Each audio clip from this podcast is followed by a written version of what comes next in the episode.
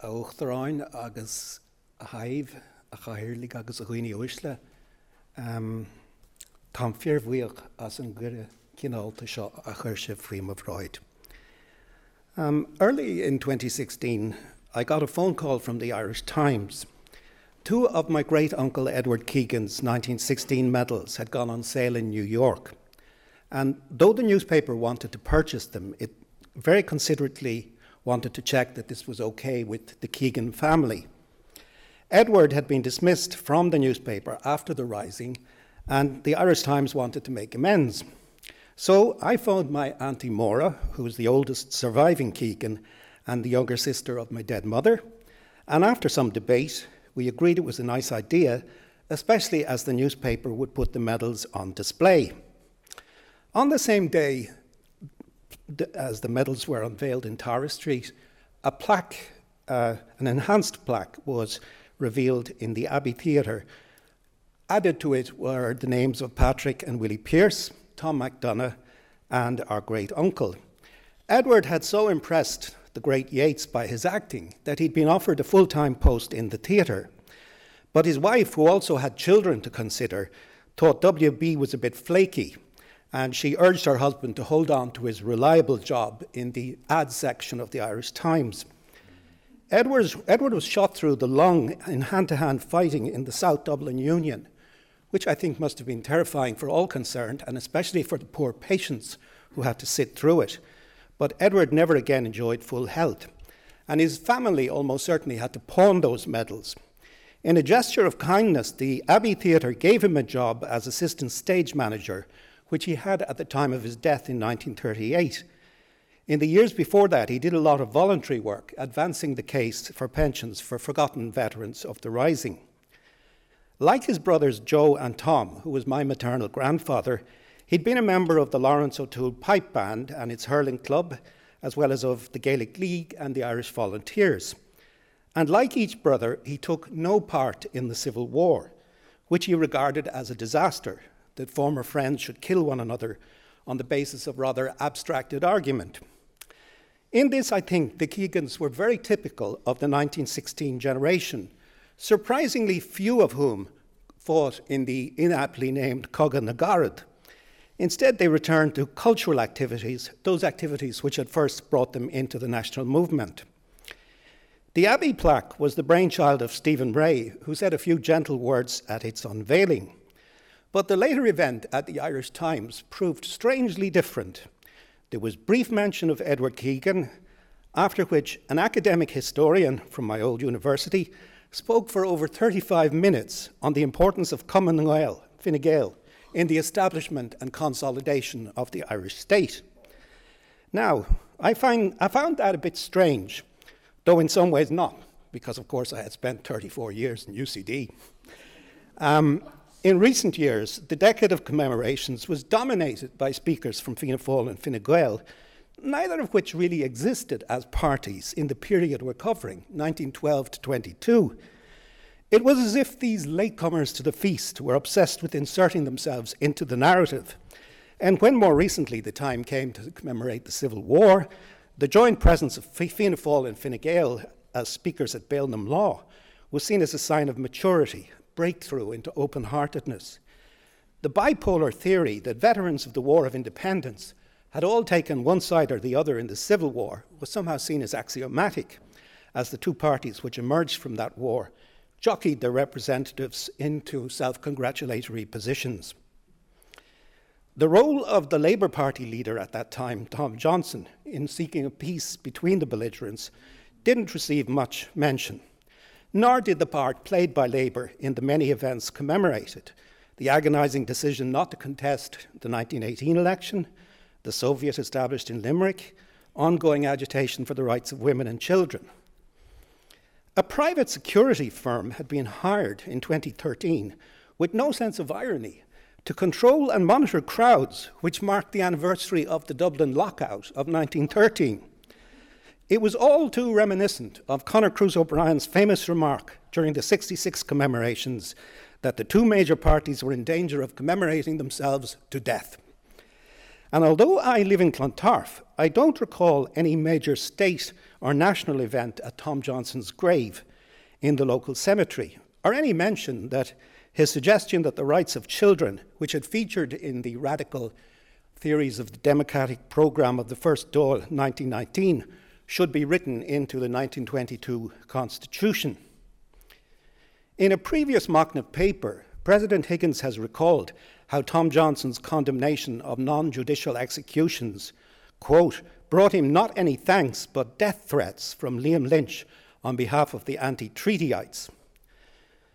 I think the reluctance to reproduce many of the radical ideas of the Easter Proclamation or the Democratic Programme in subsequent constitutions was probably based on the notion that ideas as such were dangerous. People often blame the Civil War on hair splitting exponents of abstract notions. And this allergy to radical new ideas was amplified, especially if they were supported by radical women. Although Maud Gonne and Mary MacSwiney won reputations as unmanageable revolutionaries, most women of the period wanted peace and confined their gestures to sending papers and tobacco to comfort men in jail, sometimes helping a person on the run to find a dugout in which to hide. But the role of women in trying to broker a peace in 1922, Republicans without malice, as Augusta Gregory called them, this proved futile. Hannah Skeffington has written of how, when she went to plead with Collins, Collins, she found only a man with a touch of the dictator, whose ideal Ireland was a replica of the British state, quote, with the usual soldier's contempt for civilians, particularly women, though these had often risked their lives to help him thus Hannah Sheehy Skeffington. Lady Gregory's deputation to Kevin O'Higgins got short shrift, derided as, quote, hysterical young women who ought to be playing five finger exercises or helping their mothers with the brasses. So, what then, I ask, was the Civil War all about? It was hardly the North, but everyone knew that Collins intended at some point to invade and reclaim it. Was it the oath of allegiance? It was hardly that either except for those extreme idealists who lacked the patience to wait for expanded versions of freedom. They could have sworn the oath as an empty coercive formula and simply forgotten it. In later years, they would swear many oaths, which they forgot all too quickly indeed, showing that the Irish have a wonderful gift for amnesia as well as for remembering. Um, the Civil War drew in some of these idealists, but I think also the kind of male who by 1922 had been convinced that alternative organizations of militancy were not available and had come to regard the state of war and fighting as almost normal. It's significant that wherever the British went, they created a cult around the word of soldierhood. And when they withdrew from a country, they often left conditions ripe for civil strife. Of course, in any but a strictly military sense, it's often difficult to assign a specific date to a civil war. In the Irish case, there were internal divisions long before 1922. And these were still being played out, I think, in attempts, in attempts by Fianna Fáil to dominate the 1966 memorial events. Those of us old enough remember the writing out of Connolly from that particular script, or by Fine Gael to make similar efforts to link their party traditions to key moments in the decade of commemoration, which I encountered in the head office of the Irish Times. The British often withdrew precipitately before they had trained the colonised people in the art of government, although it's only fair to add that the civil service saw a fairly seamless transition and local government had been well reorganised by then.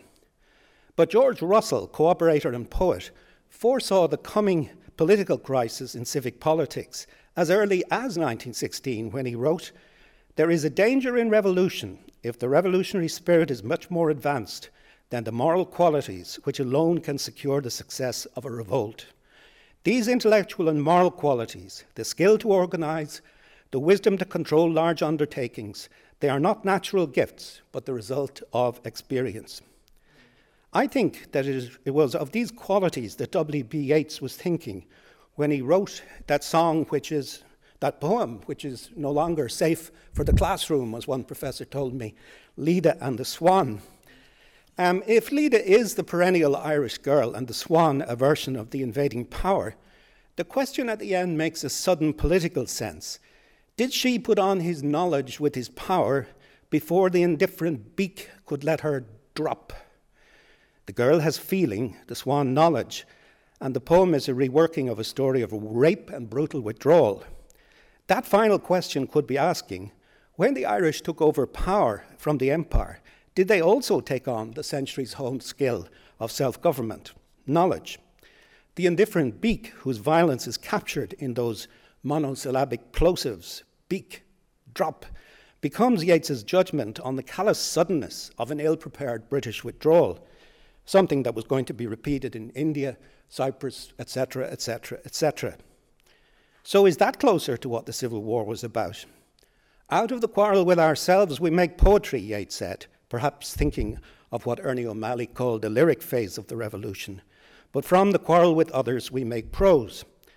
That bitter, hard edged realism which led to appalling atrocities, both by Free Stater and Republican, and the burning out of many decent people, such as Horace Plunkett, at just that point when he intended to bequeath his house to the nation. George Russell said that the idealism of Yeats and the revival had given way to the realism of Joyce and O'Flaherty, an exploration of the sewers, and that this was perhaps an inevitable antidote. Joyce, in other words, was made inevitable by the poetry of Yeats. The lyric phase was bound sooner or later to contain the essential criticism of the poetry to which it adhered. As to the rhetoric which characterized these events, the robust integrity of the treaty debates might be considered the last high voltage expression of the nation's quarrel with itself citizens' rights, social democracy, cultural self determination. That disputants of such eloquence should soon be at war with each other was a dire tragedy indeed. And yet there hangs over that debate a sense of uncertainty.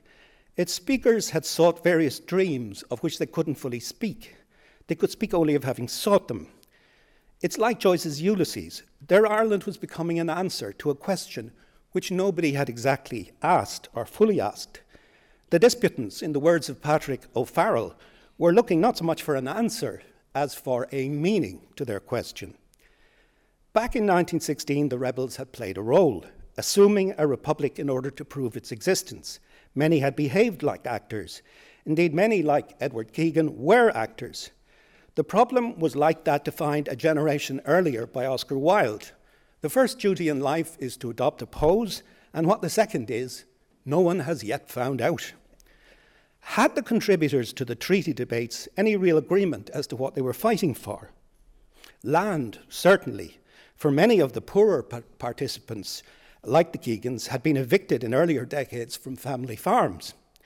But beyond that, when Tomás Ó Criomhthain asked fellow islanders on the Blasket, recorded in his book Alagar na Aber an Focal Republic in Whaling, say the word republic in Irish, his fellow islanders found they had no such word. Agus is biog a chuir a saláhar imni ach irid ariv, and it's little its attainment worried you either, was Tomás's laconic reply. The burning out of Protestant houses has less of a sectarian dimension than is sometimes assumed in the narratives. Many of its exponents just wanted their land back. And compared with Russia, few enough big houses got burnt in the War of Independence.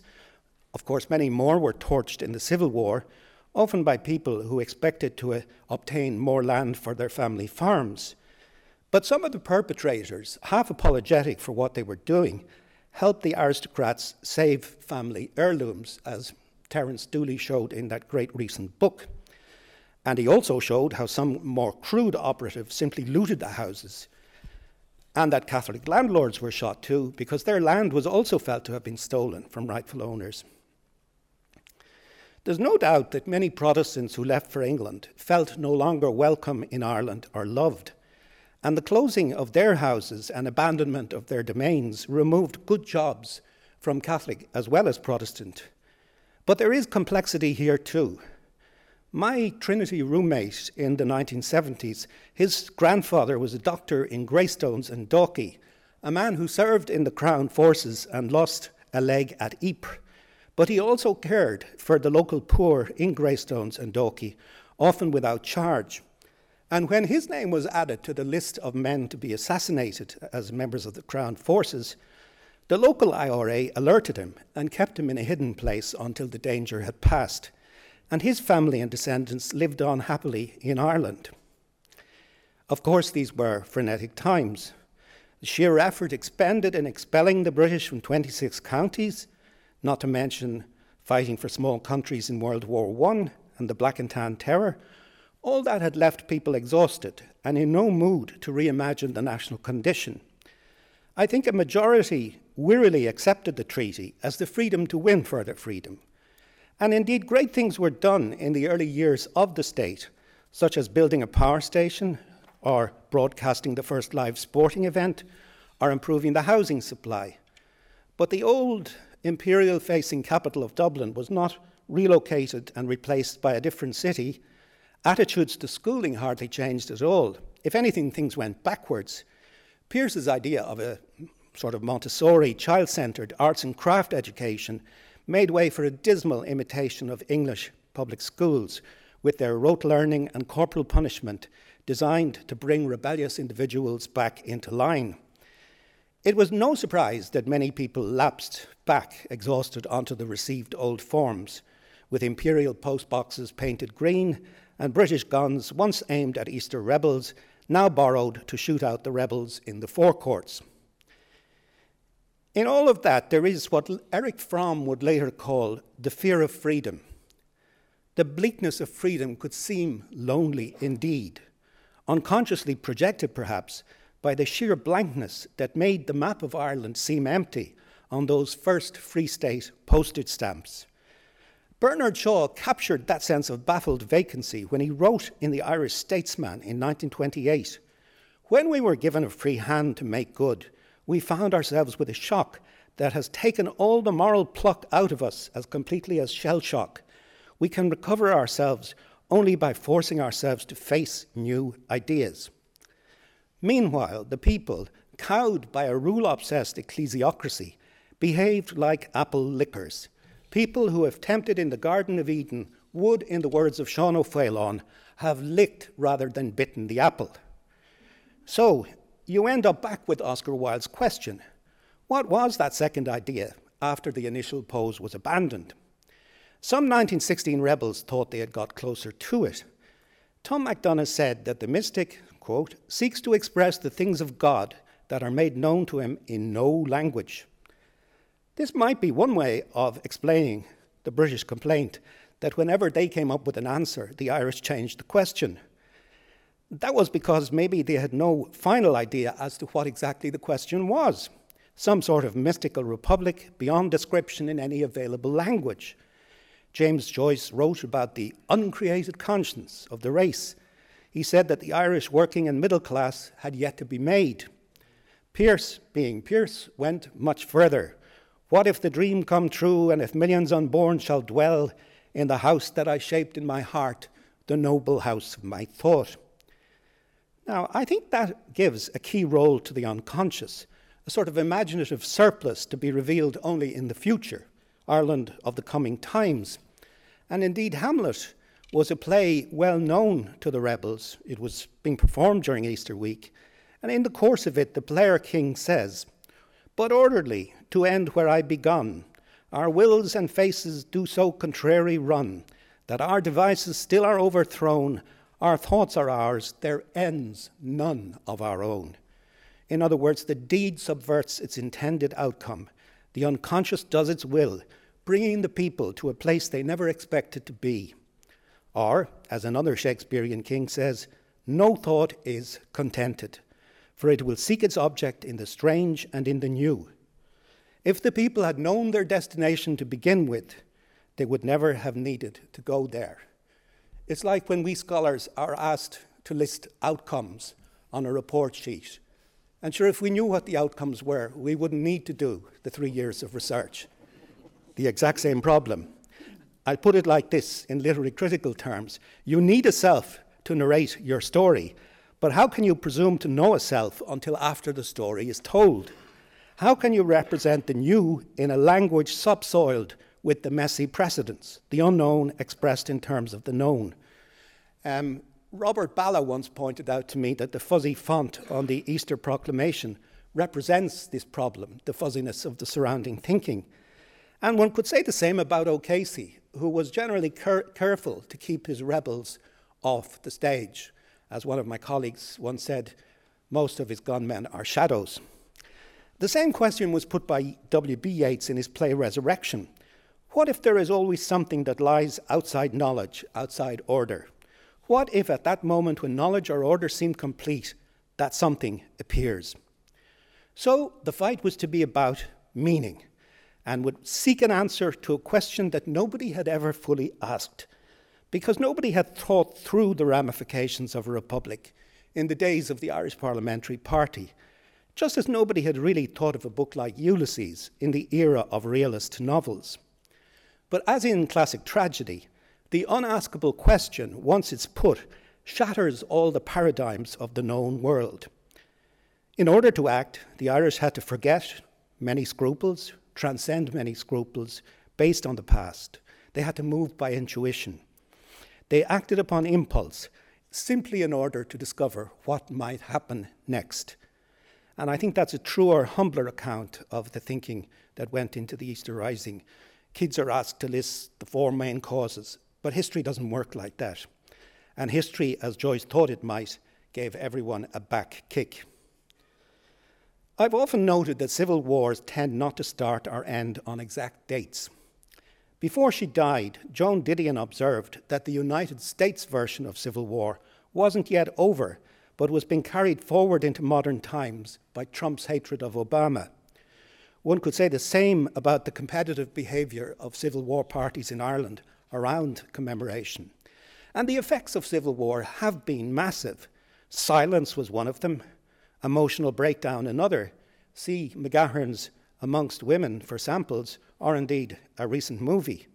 And exile was a very common reaction.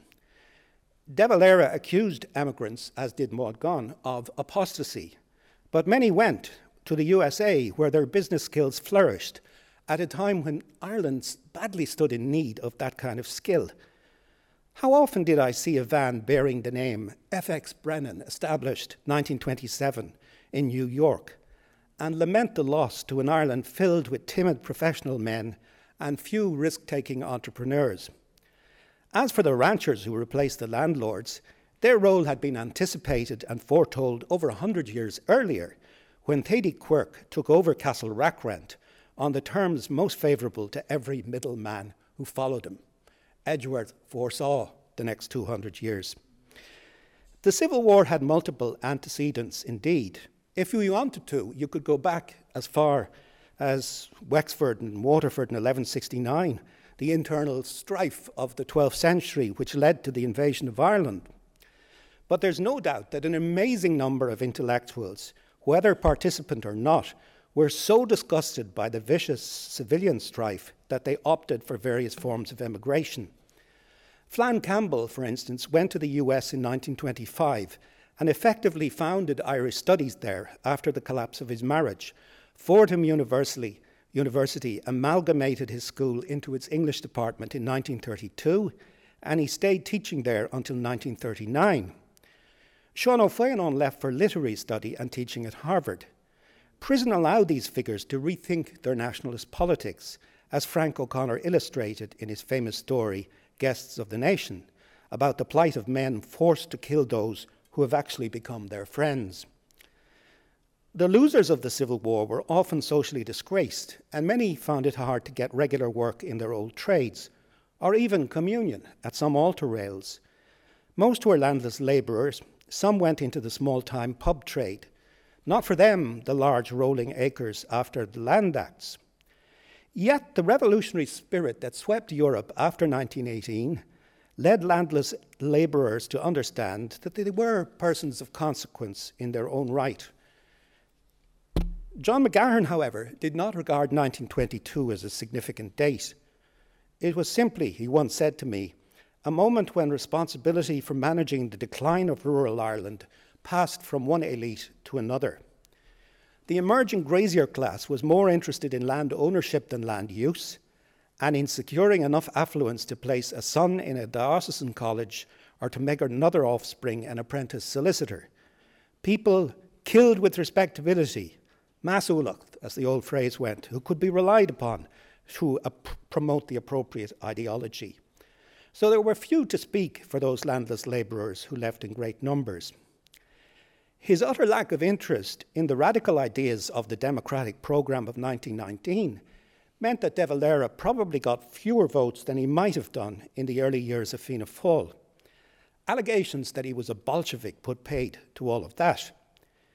His idolater and biographer Dorothy Macardle finally rebuked him for timidity in 1937, lamenting in a letter that Ireland was now a necropolis, an idea Brian Friel later developed in a play.